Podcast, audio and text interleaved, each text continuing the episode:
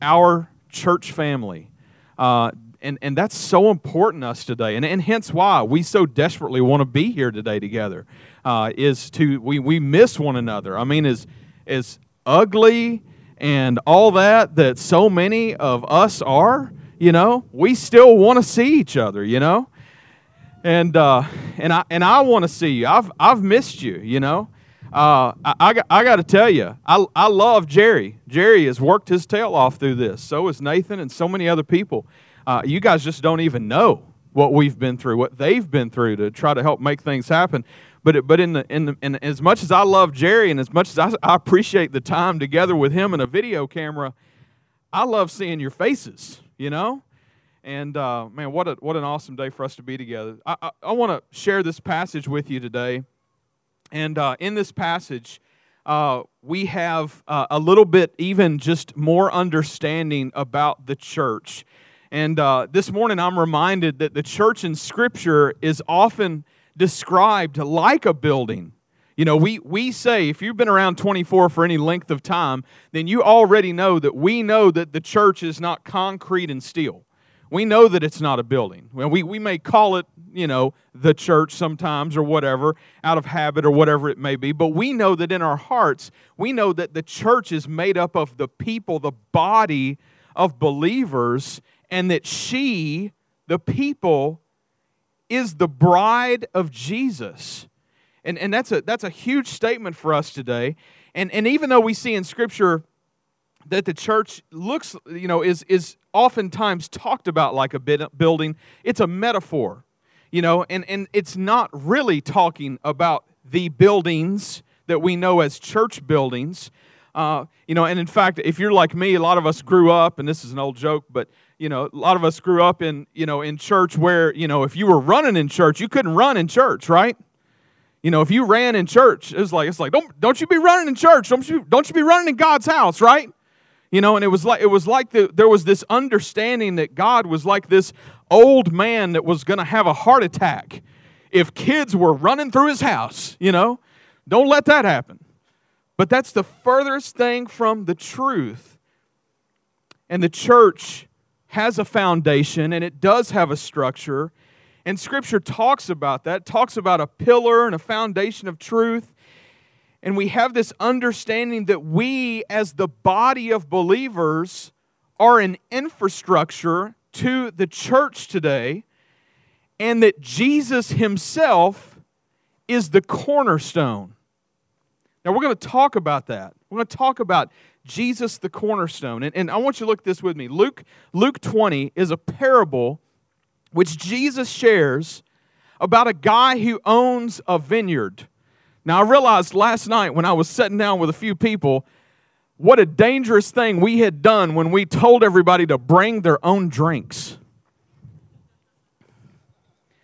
So, this may really resonate with some of you that I know, I don't know, more than others. But let's check it out together. It's a guy that owns a vineyard, and, and, and Jesus tells this story. It says this in verse 9 it says, And he began to tell the people this parable A man planted a vineyard and let it out to tenants and went into another country for a long while. So he owned a vineyard, he had got a vineyard going, and then he and then he left it with people that he had hired to be there to take care of it and whatnot. And, and then he takes out, goes to another country for a while. Verse 10 it says, When the time came, he sent a servant to the tenants so that they would give him some of the fruit of the vineyard.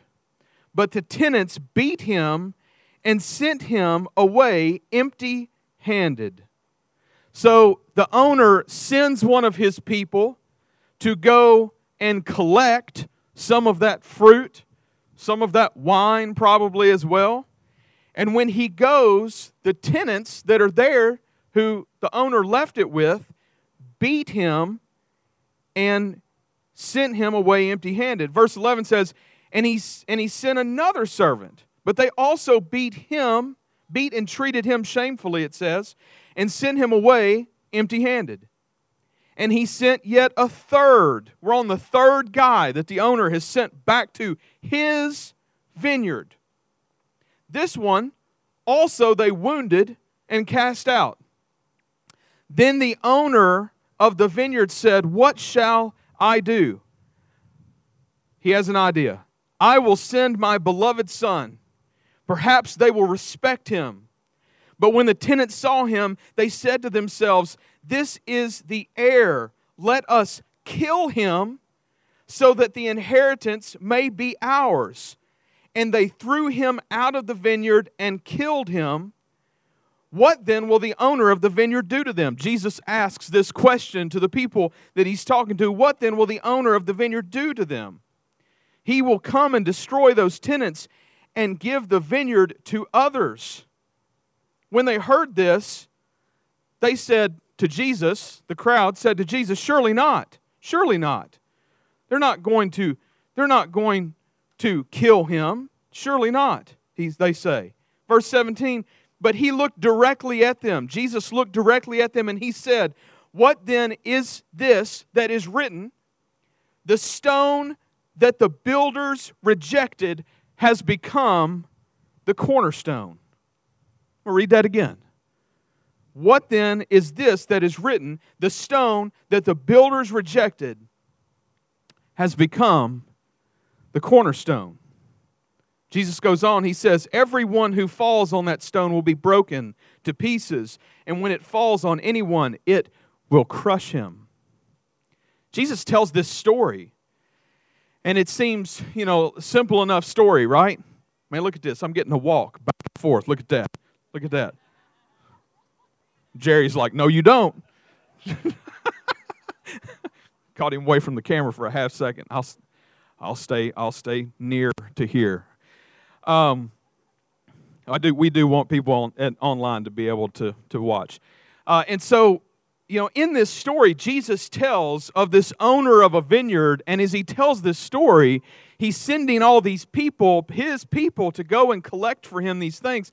And the people that the owner left it with are hurting these people, casting them out, sending them away empty handed. Now, if, if you're like me as an owner of anything in this world, you can't help but just kind of buck up a little bit when you hear that, right? I mean, we're like, no, uh uh no, no, wait a minute. That's not the way this works. That's not the way we do this. And, and as part of this, what Jesus is, is doing is he's telling a story to relay something that had been happening all along. And when he gets to the end of the story, if you notice, what's he do at the very end of the story? He sends his son, right? He sends his son. Why does, why does he send the son? He sends the son because he thinks that they will respect the son. And, and then in turn, what do they see? They see the guy who's going to get the inheritance. So they're like, well, we'll just kill that guy and we'll see if we can get all the money that he's supposed to get, right? Jesus tells them that they're going to do that, tells the crowd that they're going to do that. And they say, surely not. Surely not. They're not gonna. They're not gonna do that to that guy. That, there's, there's just no way. Why would they do that to that guy? He's the son. He's gonna. You know, they're gonna respect him, right? And Jesus says, "What then is it that is written? The stone that the builders rejected has become the cornerstone." Jesus is giving an exact quote right there from Psalm 118 22. Psalm 18 22. So many, many, many moons before, hundreds of years before Jesus walked the earth, it was written what Jesus is sharing in this story, and Jesus is bringing this full circle. Jesus wants them to be able to see, don't you see what my Father has been doing all along? He's been sending people all along. He's been sending prophets all along. And, and what? And what? They would be rejected. They would be beaten. They would be hurt. They would be sent home empty handed many times, right? And then the Father would send the Son. And it says of him that the stone that the builders rejected has become the cornerstone. Jesus makes very clear we actually have this in, in each of the Gospels. Jesus referring to himself as the cornerstone. The cornerstone. And he goes further there in verse 18. He says, Everyone who falls on that stone will be broken to pieces, and when it falls on anyone, it will crush him. Right there, he's talking about for those who reject Christ, they are rejecting true life. They're rejecting being a part of the family of God. This cornerstone thing is an interesting thing. Already had many of you make comment of the stone that is on the building that you see. They've got a little more of this to put up in the days to come. That's what will be on a couple of these areas that uh, seem to be unfinished on the older part of the building. This stone is stone, you know? Nothing super special about it. And if you didn't know much about a cornerstone, you wouldn't think much about that either. The thing about a cornerstone is a cornerstone in, in this day and age is more symbolic than anything. These days, if you if you have a cornerstone, it's usually a symbolic thing. A lot of times they'll be, you know, maybe even be hollowed out and people will put something in it or whatever. You know, like if we'd really been thinking about, you know, this on the front end of this, you know, we could have, you know, put like uh, Penny's dental floss in it or something, you know, and stuff for like people to find one day down the road, I guess. I don't know. I never really understand that because most of the time with a cornerstone, it's underneath the building, there forever until somebody tears the building down. Uh, or I guess when they redo it, you know. But a cornerstone at the time when Jesus is sharing about this was a huge deal for a building. In fact, a cornerstone was the very first stone laid. It was the very first stone laid. And although today it's symbolic, for then it wasn't just a symbolic thing, it was what it's what determined the trajectory of everything that was built behind it and built on it. According to the direction in which that stone was turned, would determine the direction in which the walls would go.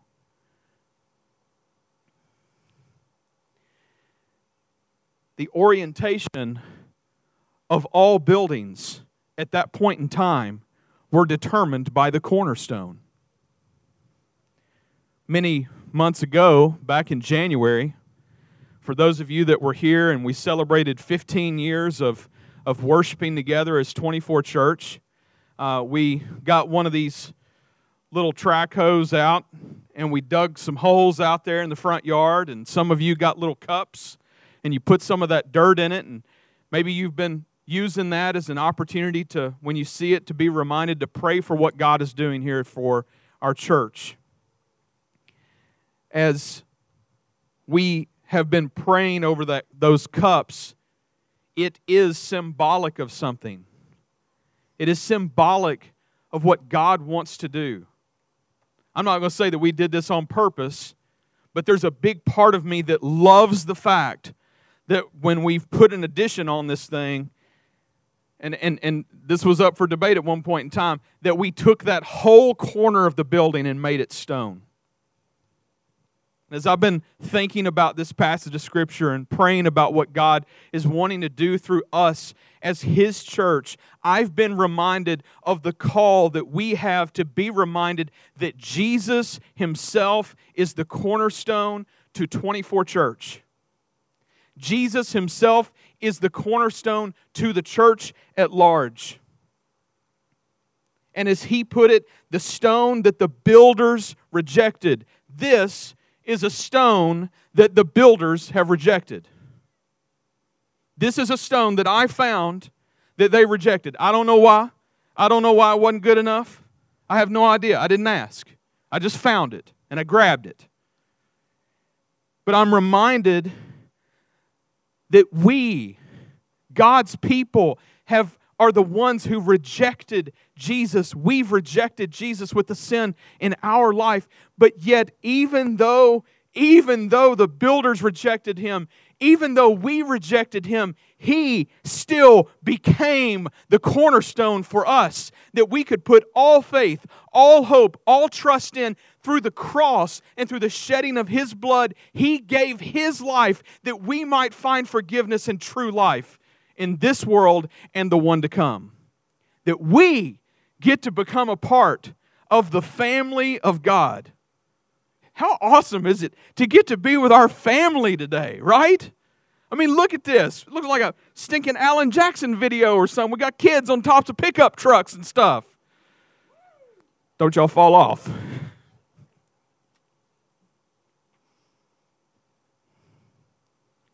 We recognize today that Jesus is our cornerstone, and we recognize today that He's the one who determines the trajectory in which we will go.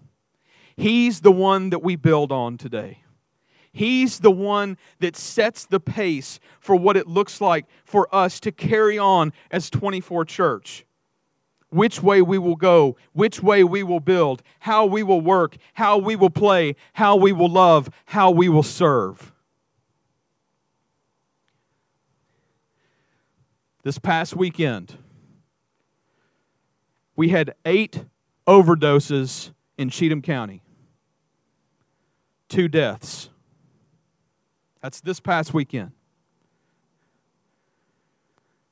It is this reminder for me, for us, that God has placed us here right now for this time and place in history, that this place that we live in through all the hurt, through all the pain, whatever addiction, whatever sin, whatever stuff that folks might be dealing with, that we have been called to be here to be Jesus to those people, that they should experience His love through us, serving Him by serving them. Gospel, family, mission. We, the church, are called to worship our Savior in everything that we do, to teach His Word that others might know the truth about Jesus and His saving grace, that we might make disciples of others, that we might lead others to Jesus and help them to grow in Him, and that we might in turn together go out and reach those people by loving on those people and serving those people who don't know Him in whatever ways possible that God puts in front of us. Some days it'll be a food truck. Some days it'll be a ministry that doesn't even exist yet. But whatever it is, we are reminded today, folks, we, we, hear me, hear me loud and clear, we don't have the answers. Jesus has the answers. We, we are not the cornerstone. Jesus is the cornerstone. And today, we trust in Him for His hope and His guidance and His leading in our lives. Let's pray together. God, we love you, and God, we can't thank you enough for what you've done for us through your Son, Jesus. God, help us. Help guide us. Help us not to get to any point in our life where we just lay down on you and your mission. God, I pray that we would go full force until the day we die. God, as long as you give us breath, God, I pray that we would use it to praise your name, that other people might know who you are because they know us. God, I pray, Lord, that we would build all foundations on you. God, I pray, Lord, that we would allow you, Lord, to show us the trajectory, the direction in which we go in all things. God, we thank you today for the opportunity we have, Lord, to come here to worship you. God, be glorified in this place today as even we still sing your name. God, I pray, Lord, that it would be for you and not for us. God, thank you for all you've done for us. God, thank you for your son Jesus. It's in his name we pray all these things. Amen.